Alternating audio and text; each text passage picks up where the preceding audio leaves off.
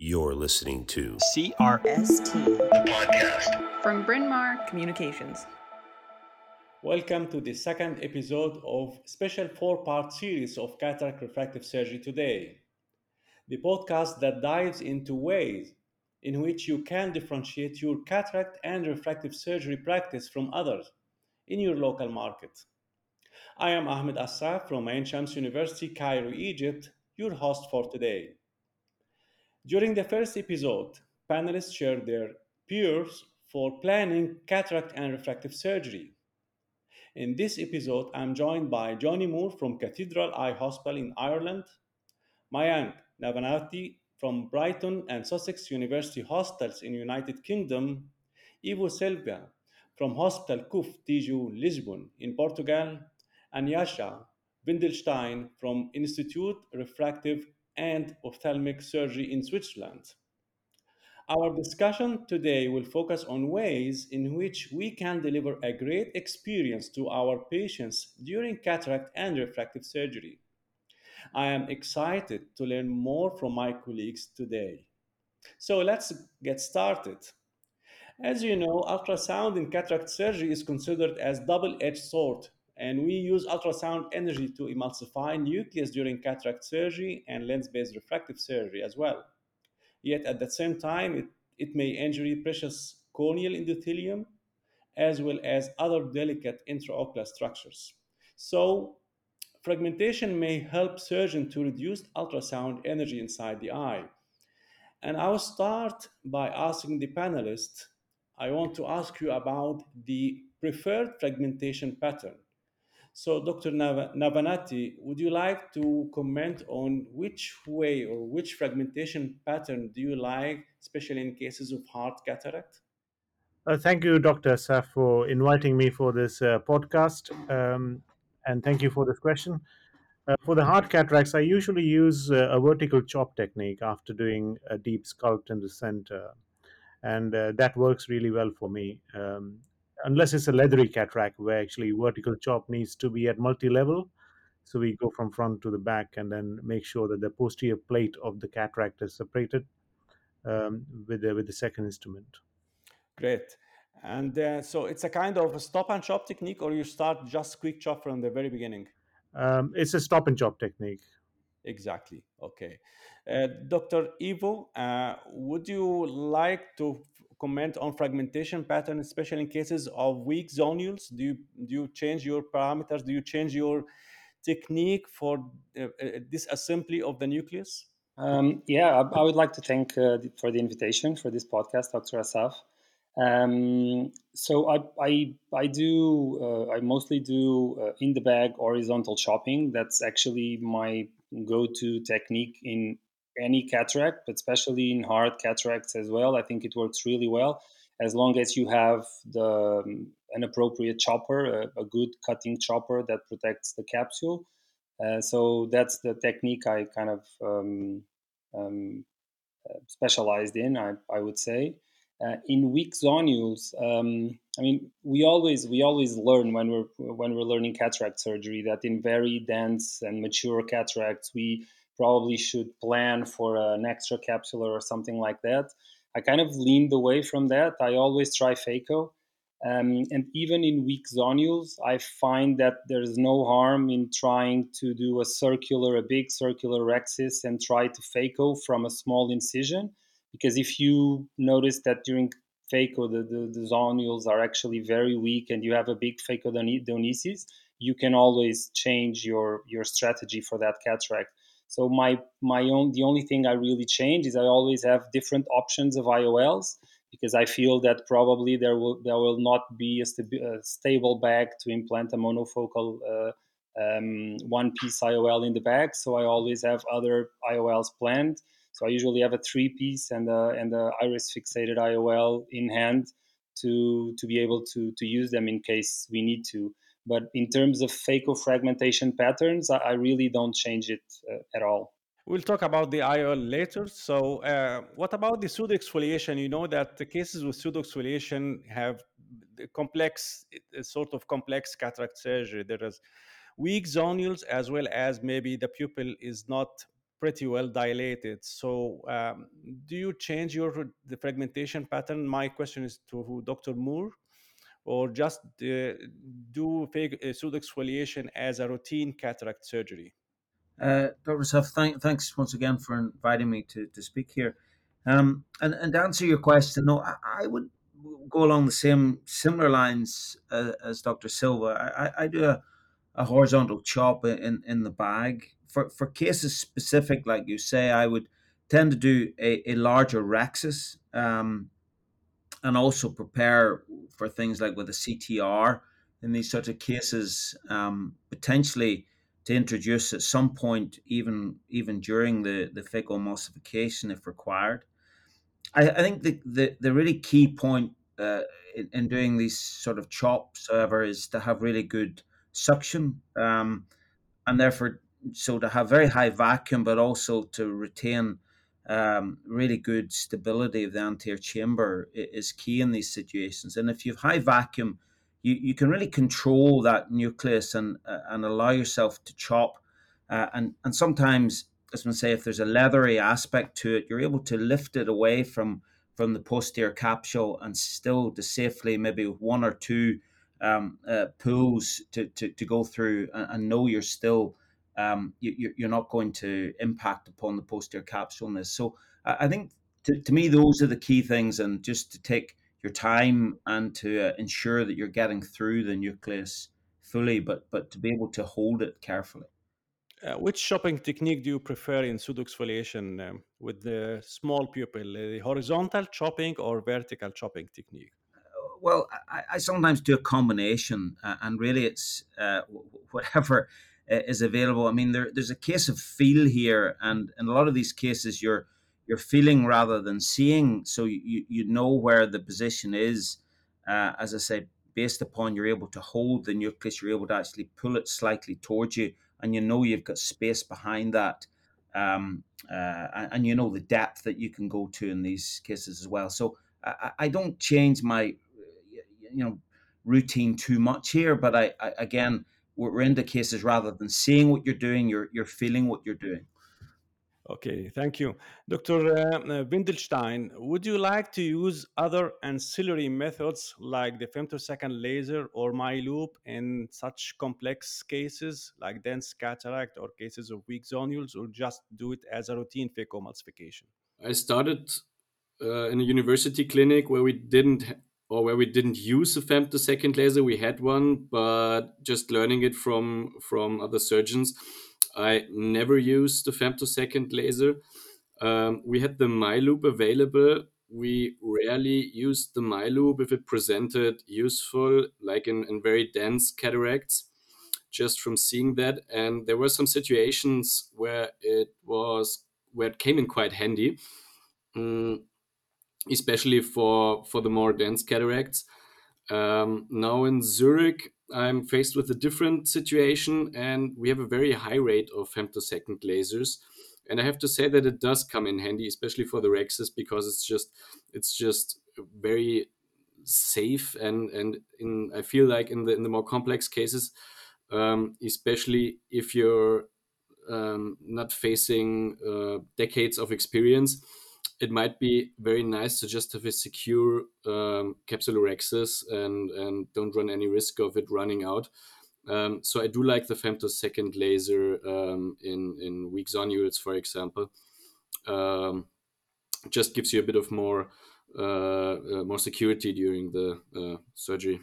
Great. So you, would like to you um, you uh, use the femtosecond laser um, mainly to secure the rhexis, and you can use it, the technology as well to fragment the nucleus and soften the, the nucleus to minimize the ultrasound energy. But in cases of premium lenses, as I understood from you, you prefer the femtosecond laser to secure the size as well as the location of the rhexis, right?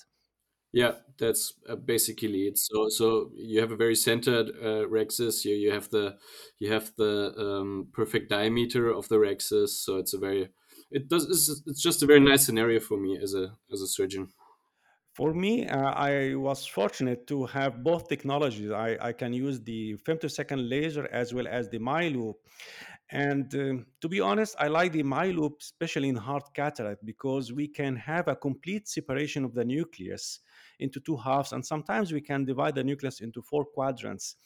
With the femtosecond laser, sometimes we cannot get a complete division or separation of the nucleus because we have around 40, uh, 400 microns offset from the posterior capsule. Otherwise, the uh, femtosecond laser energy might accidentally hit the posterior capsule. So we have to be off around 400 microns, and we end up most of the times with the quadrants are still attached together posteriorly by a posterior isthmus. But with the miLOOP, we can divide the nucleus completely by the movement of the loop from periphery toward the center so we can have a complete separation of the nucleus. So I prefer myself, I prefer the miLOOP in brunescent heart cataract in order to complete separ- divide the nucleus into two halves and we can turn around and divide each half into two quadrants.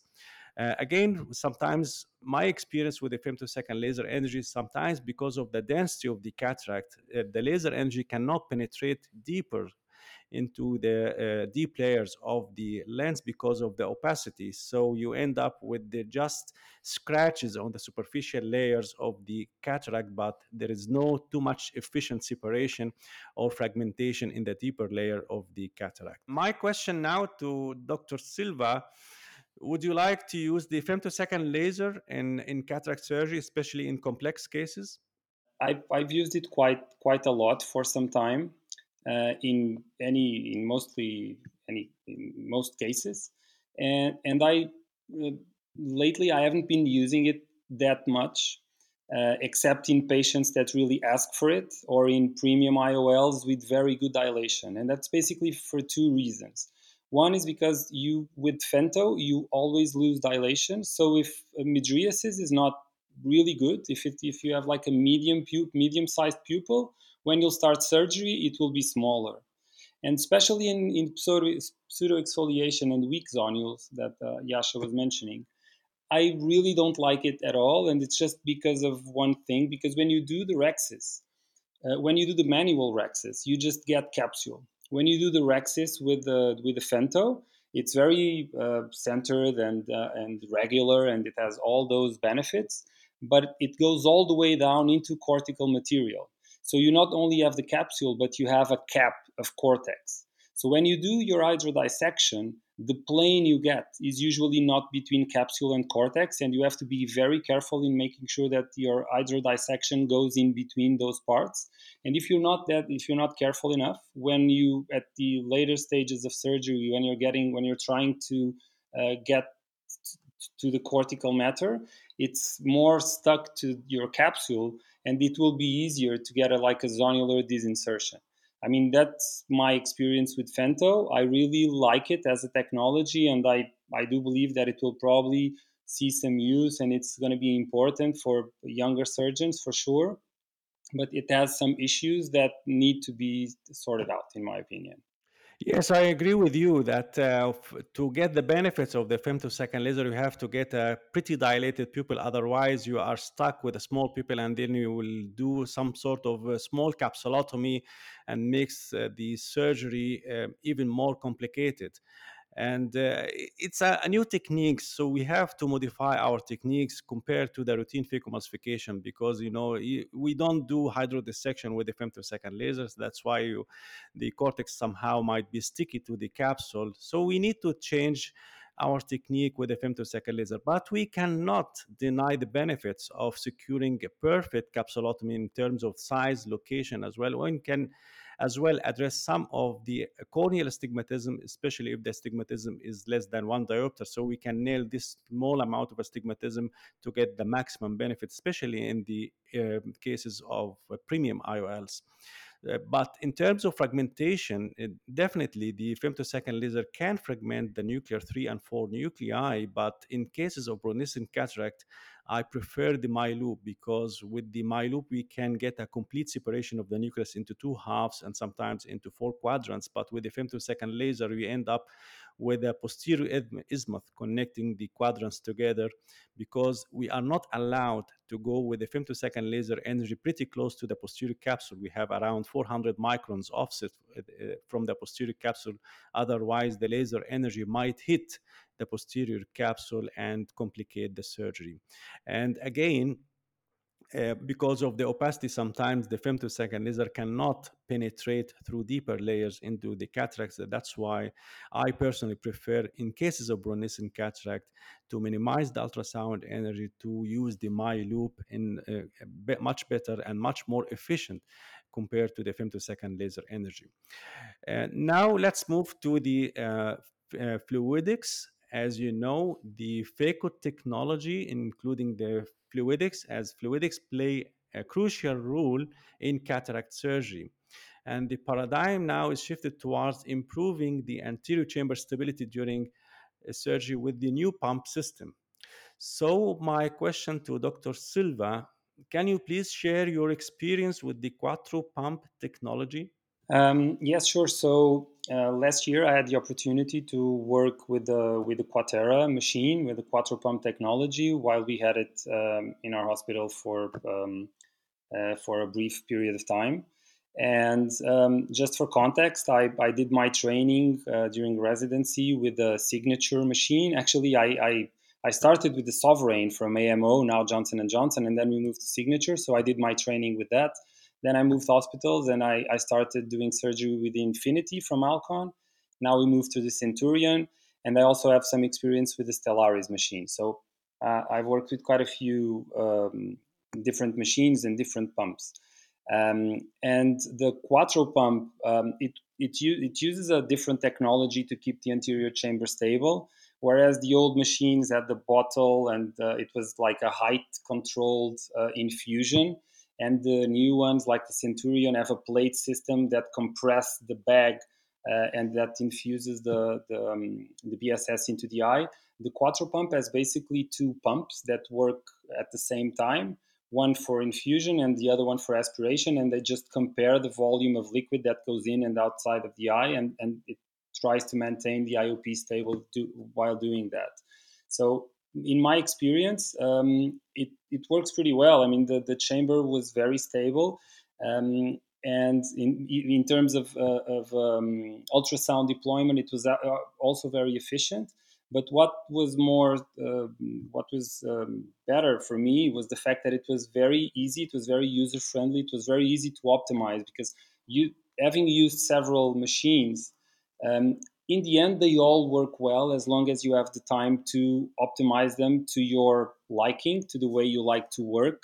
I can't really say that one is better than the other. I think they're all good as long as you have the time and you take the time to optimize them to your liking. What I really liked about the Quatera eh, is that it was quite easy and fast after just a couple of cases to get it working in the way I like to, to do surgery.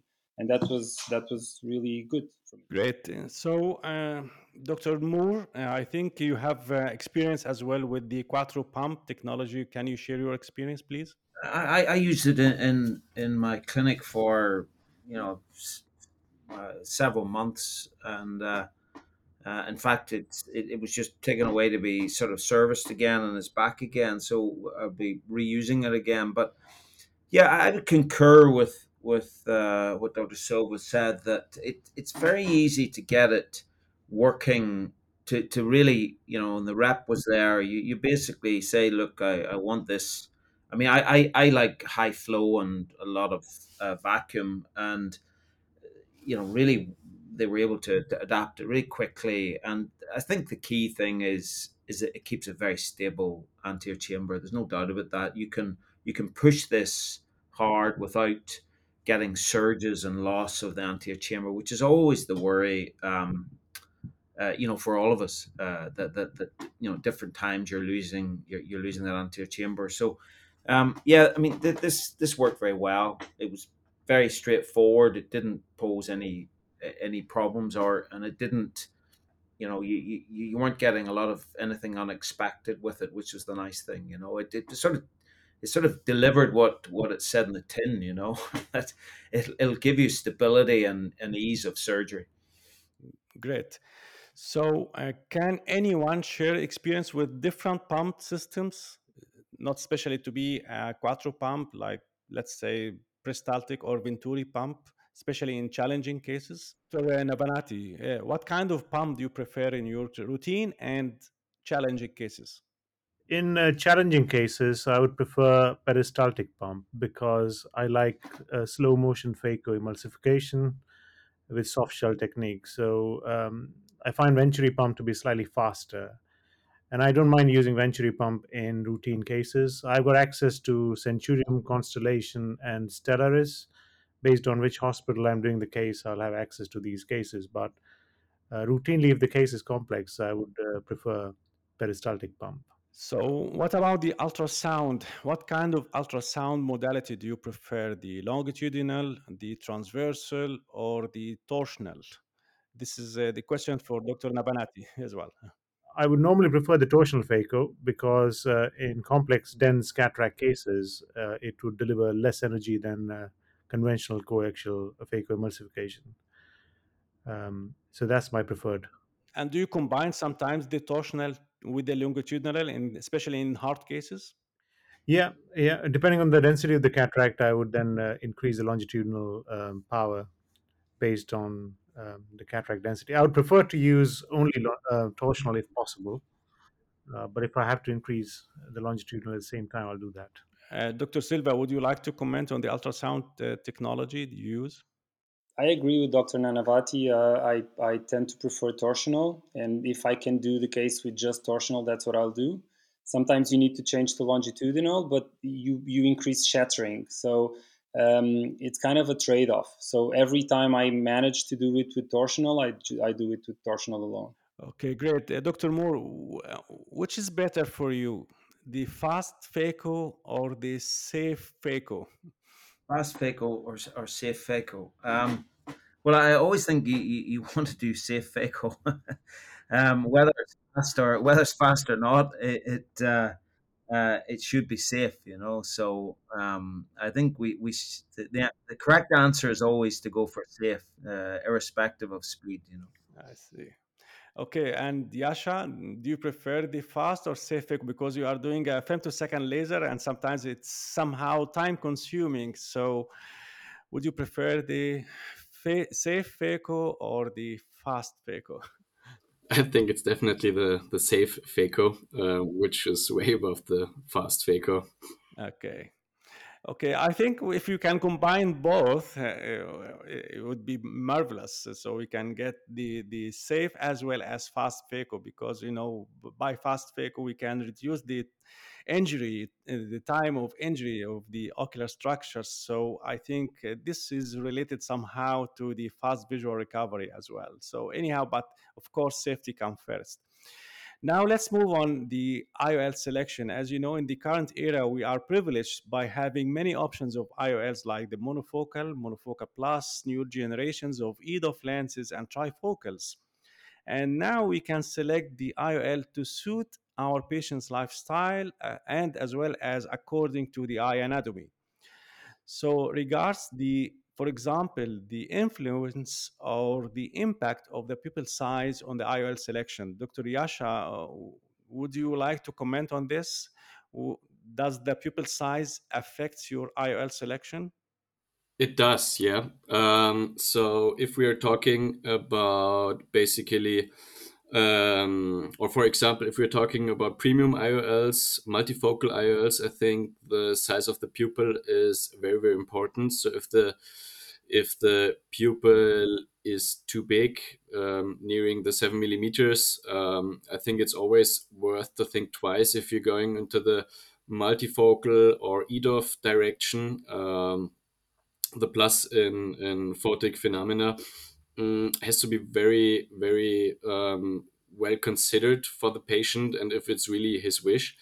Um, if he stays with that wish, you might either consider um, convincing him of something else or maybe going for a duet implantation where it's very reversible instead of just um, inserting a multifocal IOL in the back. Um, I think that's one aspect. Then, if the pupil is too small, if I have something, um, it's very seldom, but if I have a pupil anywhere nearing the two millimeter zone, um, I might consider my multifocal IOL um, uh, uh, a factor of cost that's not giving the benefits it would give a patient that could make use of all the diffractive and refractive elements of the IOL. So um, those are basically two things I'd um, consider. Um, then a further factor is basically patients after LVC, um, where you can see the optical zone and, we have to compare the the pupil size and the optical zone in order to, to make a decision for the IOL you choose. Um, so yeah, I think pupil size, um, especially mes- mesopic pupil size, it's a thing that should definitely be considered if you're choosing your IOL. How do you measure the pupil size? Which platform or which device do you use? Uh, we have the MS39, um, which does uh, our pupil size measurement. Okay. So, um, does the angle kappa mm, mm, is considered in the IOL selection and my, my question to Dr. Navanati. Um, angle kappa is an important parameter. Um, I do consider that when I'm using multifocal lenses.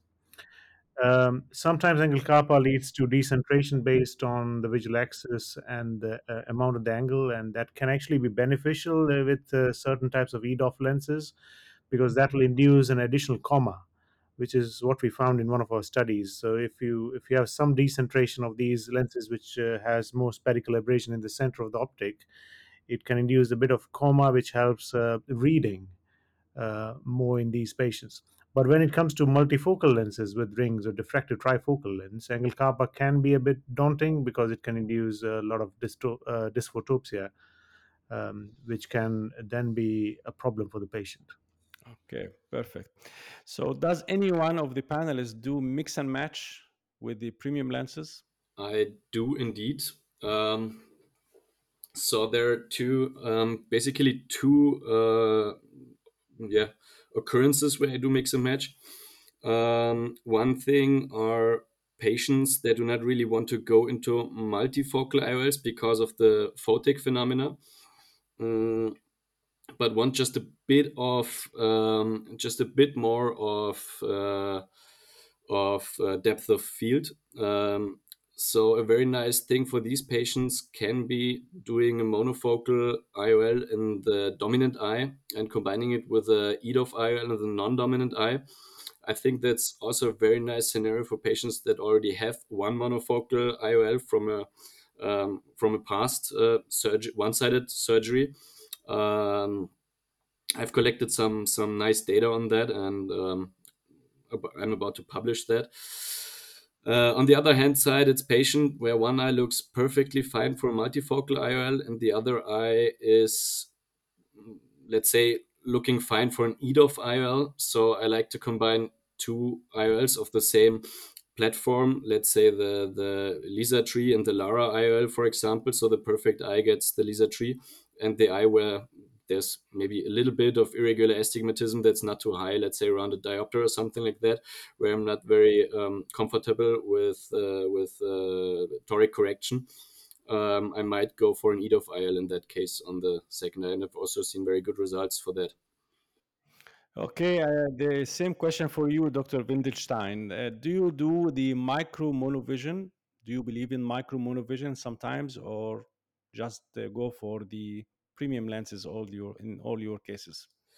I do micro monovision as well. Um, I do that in patients where I don't feel comfortable with multifocal IOLs. Let's say there's some some um, singular drusens or um, anything else I'm, I'm not very liking. Um, let's maybe the, the personality of the patient or, or anything in that regard. Um, then I might switch over to um, to a monovision scenario or mini monovision scenario. Um, but I'm testing that with um, with contact lenses usually beforehand and, and see if the patient is uh, is able to cope with the monovision scenario. Okay, Dr. Moore, I think you have a lot of experience with the trifocal lens. Can you share your long-term data with the trifocal lenses? Yeah, well, I, I, I suppose most of my experience with the um, or, or the latter experience uh, is is mix and matching with the Lara and the Lisa rather than bilateral trifocal. I mean, I started off with a small cohort of maybe thirty five to forty bilateral uh, Leeses, but my, my issue with with with really any of the bilateral trifocals is that you you know you, you have to do to counsel your patients uh, and you have to be more careful with your patients um, in the sense uh, of ensuring that they understand there's an adaptation period uh, to to get sort of good vision. So, and, and I just I, I just don't like this concept that yeah, you're giving someone uh, a treatment and you're saying don't judge your vision for about six weeks. Um, so I, I moved really to doing Lara Lisa's, and uh, uh, you know I, I think the whole you know if you look at the combined defocus curves of them, they're very good.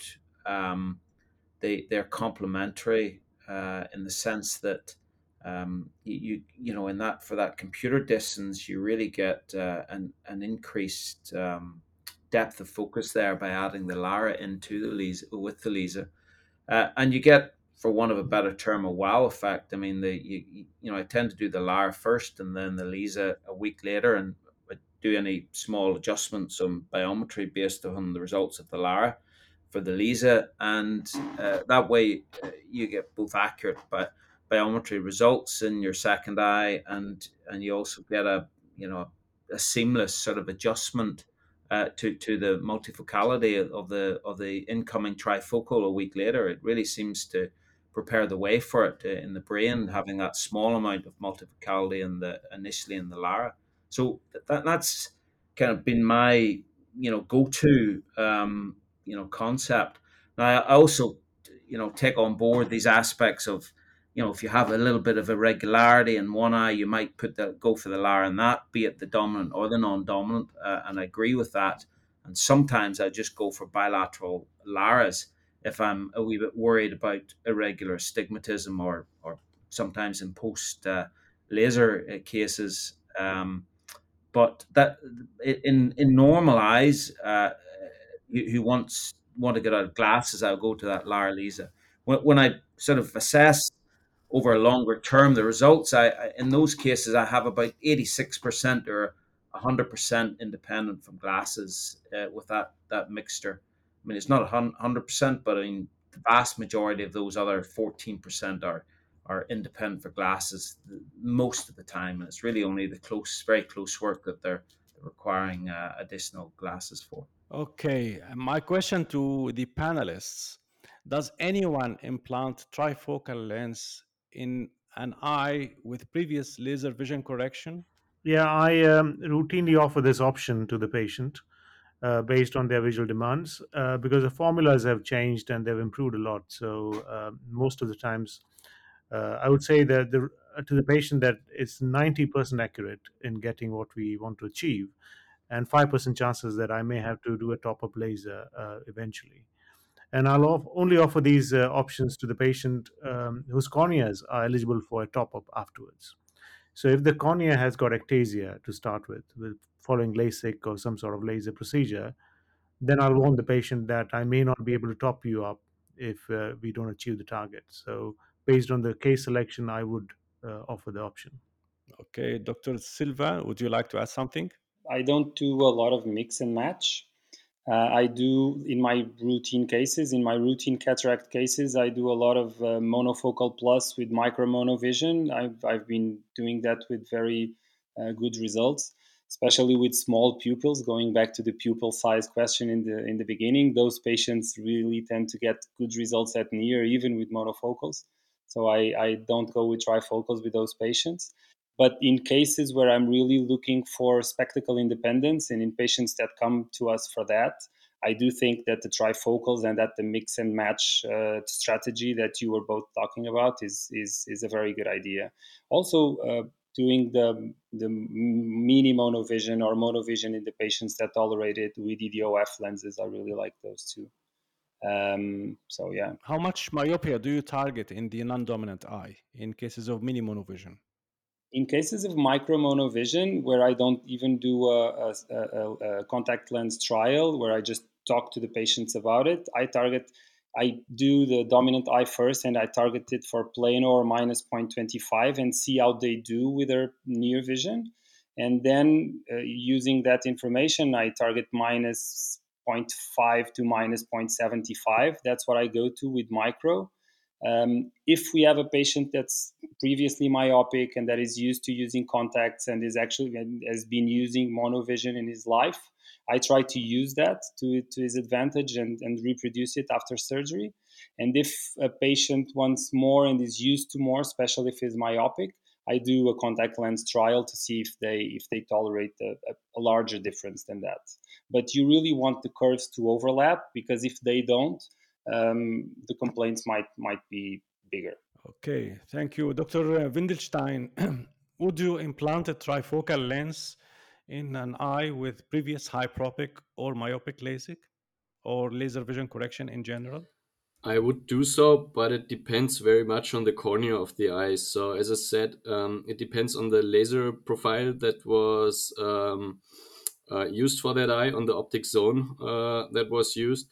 And I'm looking at the pupil. Um, then spherical aberration is a very, very important point for me. If I see that the spherical aberration is too high, um, I stray away from using multif- multifocal IOLs in that eye. Um, if I see too many irregularities in the optical zone, um, I also stay away from multifocal IOLs. So basically, if I if I'm having a central, um, centrally regular cornea with a good aberration profile, I think doing a multifocal IOL is fine as long as the patient knows that the study results um, regarding my refractive accuracy um, are a bit lower than a normal patient, and it's okay to go with that. I think it's fine to do so. Um, but as soon as something looks too irregular, I would stay away from it. Okay, and my question to the panelists: What is the EDOF lenses? What do you think about the EDOF lenses, for example, in these cases, in this scenario?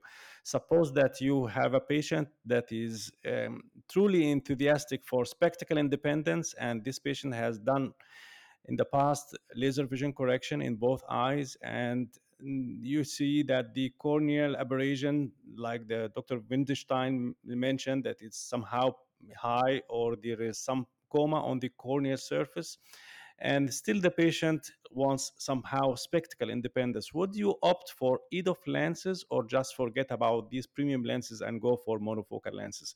So let's start by dr moore. What do you think about this case? Once again we go back to the this assessment of your your your corneal surface and i mean i find the the ms39 a very good tool in this case. Um, it's accurate and it's easy to assess both for a physiological pupil as well as just your standard six millimeters. Um, so whatever the patient's pupil is roughly, and um, uh, I, I assess the spherical aberration there. So if they've if they had a previous hyperopic laser treatment and maybe have a lot of negative spherical aberration, I certainly don't want to go for a um, say a, an EDOF, which is utilizing um, you know positive spherical aberration, because you're basically just fighting one against the other. But in those cases, I, I would use a say a, a monofocal uh, lens with either a, a, zero spherical aberration or even a even a negative spherical aberration just to add on there, and then utilize the, the two to um, you know trying to obviously re- re- remain within a non toxic level of of either negative or positive spherical aberration. Um, and if they've had a previous myopic laser treatment, I mean, a lot of these, in the certainly in the larger ones, will have some degree of positive spherical aberration, and you can you can use those and combine them with uh, with I, I, use the Rayner EMV in these cases uh, sometimes to help me, or just a monofocal depending on the level of it. So uh, it's really important that the assessment and the individualization of what you do based upon your corneal profiles. Yes, because we now we have a lot of IOL choices, and I think we have to find which IOL is, suitable for our patients based on aberrations, based on dry eye. Let's not forget the dry eye uh, after laser vision correction, and of course the ablation profile, centration, etc. Dr. Nanavati, would you like to comment? Uh, would you uh, use the EDOF lenses in cases, in some cases of after laser vision correction? Yes, I do actually, based on the patient's choice again. Um, so uh, it is based on the diagnostics, and mainly the diagnostics is uh, Pentacam, iTrace, uh, and Optovue epithelial mapping, which are there in my clinic. Um, from a study which we've done for the ESCRS called as the Mirov study, we found that smaller pupil size and almost zero spherical abrasion gives a bit of pseudo accommodation in patients, along with a, a, a slightly uh, myopic in the range of minus 0.3 diopters of spherical equivalent post-operatively. So then I will choose the lens based on the peripheral asphericity. Um, uh, so, for example, if the cornea is positively um, uh, spherically abraded, then I'll like to have the total spherical abrasion to zero. So I'll use a lens which corrects um, the spherical abrasion to the maximum. Um, some of the lenses are neutral to the spherical abrasion. So based on the neutrality or the correction uh, facility of the lens, I'll choose the EDOF lens. Perfect. Uh, Dr. Jascha, uh, what is your threshold for correction of astigmatism beyond which you opt for toric IOLs? So, what is your threshold for corneal cylinder to do the toric lens?